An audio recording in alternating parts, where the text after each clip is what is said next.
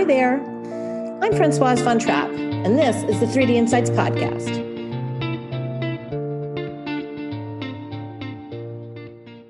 Hi, everyone.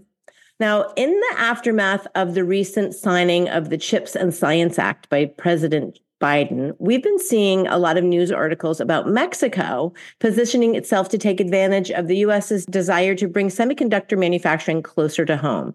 Now, this actually all started long before we had a chip crisis with the onshoring efforts in the SHIP program we've talked about before in the podcast. According to the reports I've been reading, Mexico is starting to offer some incentives to tempt semiconductor manufacturers to open facilities there.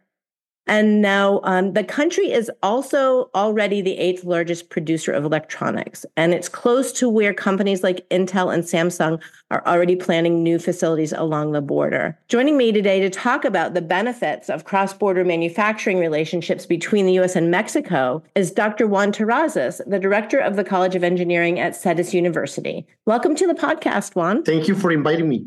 Um, yeah, no, I'm really excited to have a conversation with you about this because I really don't know much about the capabilities in Mexico around semiconductor manufacturing. And um, I really wanted to bring this conversation to our listeners. So before we dive in, can you tell us a little bit about yourself? Well, my name is Juan Terrazas. Thank you for the introduction.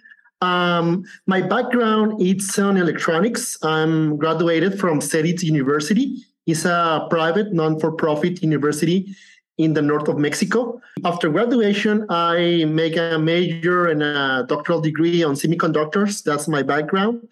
And I, I, have been working in the industry for more than 11 years.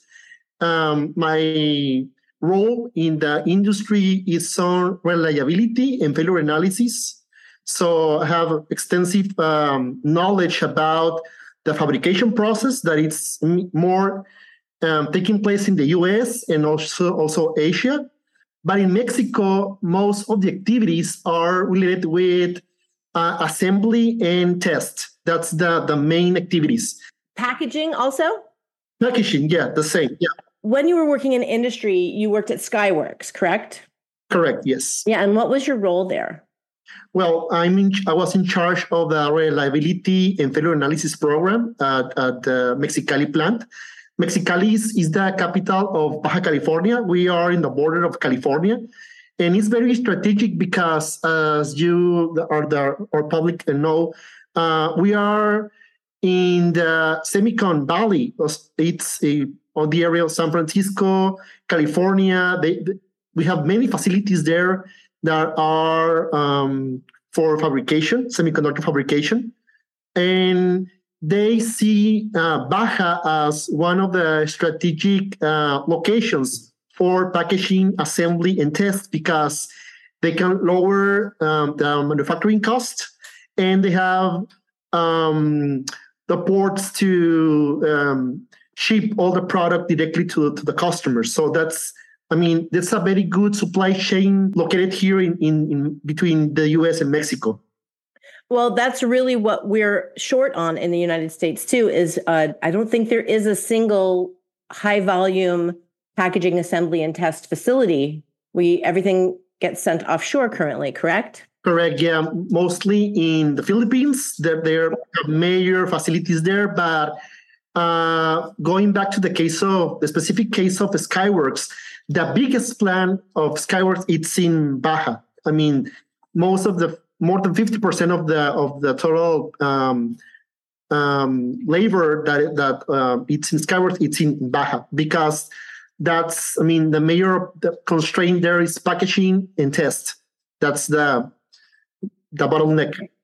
Okay, and what does Skyworks manufacture? What kind of products? Yeah, the application goes on uh, wireless applications. They uh, fabricate power amplifiers, all the products that um, enables wireless communications. You can find their products in cellular phones, mainly in laptops that require uh, Bluetooth and wireless connections. So, what made you decide to transition from industry at Skyworks back to academia? Yeah, well, that's a very good question. Um, when I was at Skyworks, I started to uh, teach. I love teaching, uh, but also I started to pursue my doctoral degree. So I start to do more research. And then after two or three years uh, doing research and, and also um, mixing these activities with, with industry, I decide to do what I love the most. So I go to directly to research and I got a position, a full-time position at CETYS University, where I find a, a place to to do this research. I'm interested mainly in semiconductor characterization, failure analysis, but also all the technologies that are driving digital transformation in companies. Um, as you might know, what all start this nightmare about semiconductors is the, the pandemic. The pandemic shift all the product fabrication towards um, laptops and computer devices. And the autom- automotive industry are lacking of semiconductors, and we are having a lot of uh, car assemblers that don't, don't have the, the, the products for to build the, the cars. But uh, this act, the CHIPS Act that President um, Biden already signed, it's trying to solve the, the issue that we are facing in our industry right now. Now, there is a lot of automotive assembly facilities in Mexico, correct? Correct, yes. So they could really probably felt the impact of that. Here we have Ford, we have um, Panasonic, they are suppliers uh, of um, parts. We have many, many, uh, Volkswagen, for example, for instance, many, many um, facilities that are lacking of semiconductors. This is an issue right now. We we are also seeing um, a growing um, investment in all the systems required to boost advanced manufacturing. Uh, as you may know, many companies have some level of automation, but now in the context of Industry 4.0, they are investing more and more in hardware and systems to get these real-time data uh, systems. They, they, they need sensors, they need robots, they need many things that require semiconductors. So um, we are lacking in semiconductors, but the, the demand is going to increase a lot in the future because of this need of digital transformation of companies. Other than the Skyworks facilities that you described and the automotive. Um, can you describe some of the microelectronics manufacturing capabilities that are located in Mexico? Yes, yes. Uh, across the border, we have um, many, many companies like Skyworks. We have others that are um, um, specialized in discrete devices like Infineon. They're investing a lot in, in Tijuana, for, for example. We have um, Intel. They they have a very large design center in Guadalajara. Companies that are IT um, sector that also requires and build uh, devices, semiconductor devices. IBM, for instance, and others.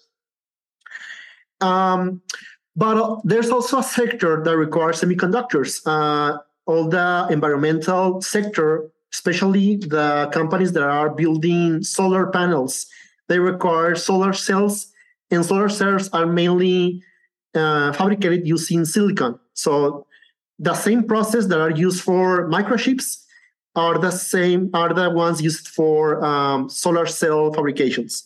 So we have Kyocera, we have um, many many companies um, that uh, are lacking of, of these uh, uh, materials. So a lot of these companies are not companies that are headquartered in Mexico, but other companies from outside of Mexico have invested in building facilities. Why have they selected Mexico to build their facilities there? I think the main driver is labor. Uh, they find a lot of skilled workforce in Mexico. Uh, as you already stated, um, we are the eighth the eighth uh, country to uh, in terms of volume that we manufacture electronic devices. Uh, so we have a, a, very talented workforce, a skilled workforce that they have the, the knowledge to build these devices. They're complex devices, so um, the learning curve it's shorter than in other countries. That's I think that's the, the main work, the main reason. But also we have a large number of, of young people that are looking the sector as one uh, very competitive and also uh, a sector that allows them to grow, have a career path in, in technology. So um, students that are coming from universities are, seeing these companies as as the platforms for development. So that's another uh, main driver. And also, um, we see the cost of quality. Um, Mexico is, I mean, um, locate location for for this kind of of uh, manufacturing processes. Um, so the workforce that are, is working in these kind of uh, companies, they have very good quality levels. Um, versus other countries that they, they don't have this kind of expertise. So that I think those are the main drivers. It's interesting that you mentioned labor because we have a real talent shortage in the semiconductor industry right now. And positioning your, you know, companies positioning their facilities where there is a strong workforce is a really good strategy.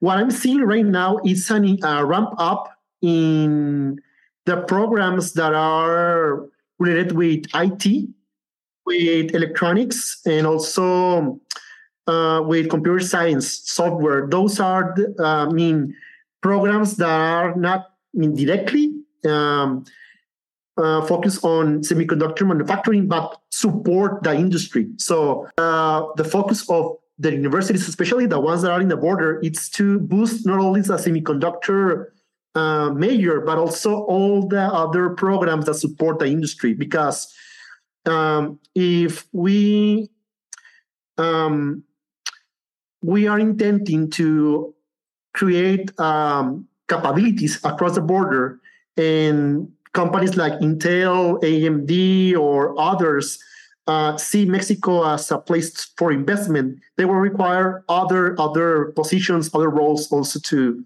to incorporate those, those facilities it's not only engineering, also marketing, business, and all the fields that support the industry.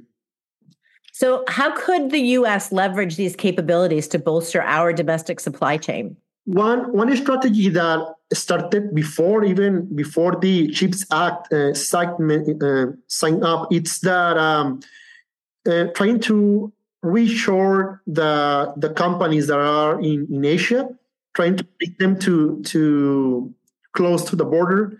Um, if that happens um, and they invest in Mexico, they will find the labor, the quality, the cost, and the logistics to boost that the industry. Uh, if we shorter the supply chain, that, that will bring benefits to our customers because they will have products on time or in, in less time with the quality they need and they won't depend on any political issue that they might encounter between Asia, especially specifically China and, mm-hmm. the US. Mm-hmm. They, they, they, they will have the guarantee that they will have their, their product. And do you think we have a strong enough positive relationship these days for that to happen? Yeah, I think so. Um, we have the these um, um, agreement between Mexico, Canada, and the US to mm-hmm. boost economy. We, mm-hmm. That's I mean that's the foundation. Mm-hmm. But, but also we have a very good relationship between companies, universities, research centers. Uh, that that's something that is occurring on a daily basis. So we are also looking for for projects to boost the the border and, and make this kind of uh, multilateral uh, agreements to uh, bring STEM to the community, also have a new business on, on both sides of the border and, and try to leverage the economy. That's that's the point. So now what's your perspective of the Chips and Science Act that was recently signed? I think that was necessary. That's a, that's a good movement from the US government because uh, it's not only a semiconductor shortage that this is addressing. We have also uh, to address innovation. We need to go to the next level.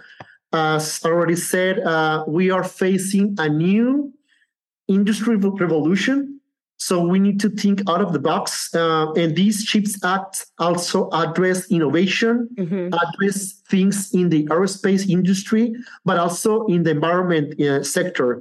Uh, we need to make things different. Uh, we, we need to start um, looking to renewable energy. So um, solar cells and, and solar energy, it's I think that's the future. Mm-hmm. If we also try to innovate in electric electrical storage, that is the foundation of electrical electrical cars. That's also a, a good thing to to support uh, on this uh, CHIPS uh, initiative or act.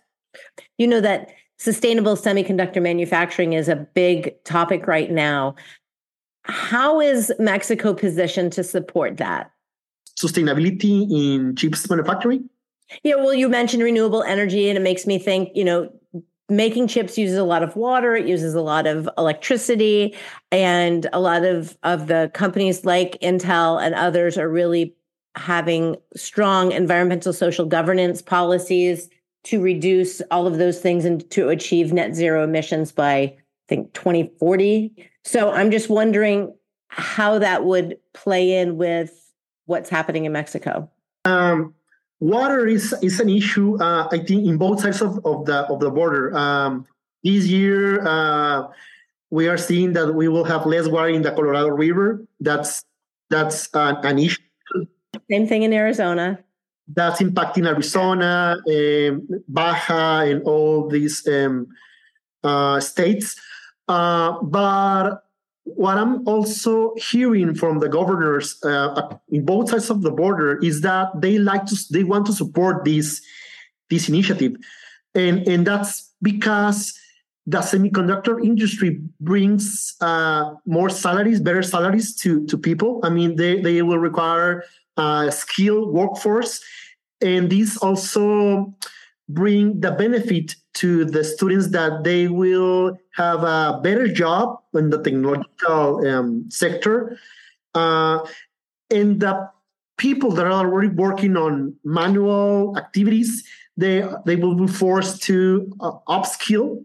So we will have a benefit on the quality of life of people. So bringing this kind of industry to the border, it's a, it's a good decision. So governors are trying to boost this this uh, proposal and support it. So what I'm seeing is even if we have uh, uh, challenges in, in resources, water, electricity, they will find a way to to support the, the industry.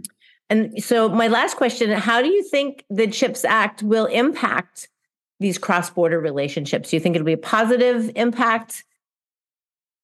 Yeah, I think will be positive. Um, it, it already it, it's already it's moving things across the border. Um, I got a notification uh, last week that, um, especially for universities, uh, to look again to their um, academic programs and, and try to uh, reinforce all the semiconductor curriculum and electronics curriculum. This is something, so we are preparing mm-hmm, to mm-hmm. this uh, ramping up of industry. Uh, so this is something positive from my perspective. It's something positive, and and from CETYS we will support the initiative. That's great. Well, that's very exciting, and we'll have to keep following this, and maybe have you back on the podcast sometime as we see things evolve. Yeah, thank you. Yeah, I will be glad to to come back and, and see what what happened after uh, some weeks or months from from now. So if people wanted to reach you to talk more about this, what's the best way for them? Well, we have a, a web page at CETYS. Uh, I can I can bring the, the information to you. It's www.cetys.com.mx. Sorry, so they they can uh, have more information about our university. But um, we also have a, a section there with they we as faculty with send information about many topics in the semiconductor industry, but also other that affects the border in terms of supply chain, a business that are occurring across the border. So we have a lot of information in our website. Okay. Great. Well, we will drop that in the show notes. And uh, thanks for your time today. It was a pleasure discussing this with You're you. You're welcome. Thank you for inviting me.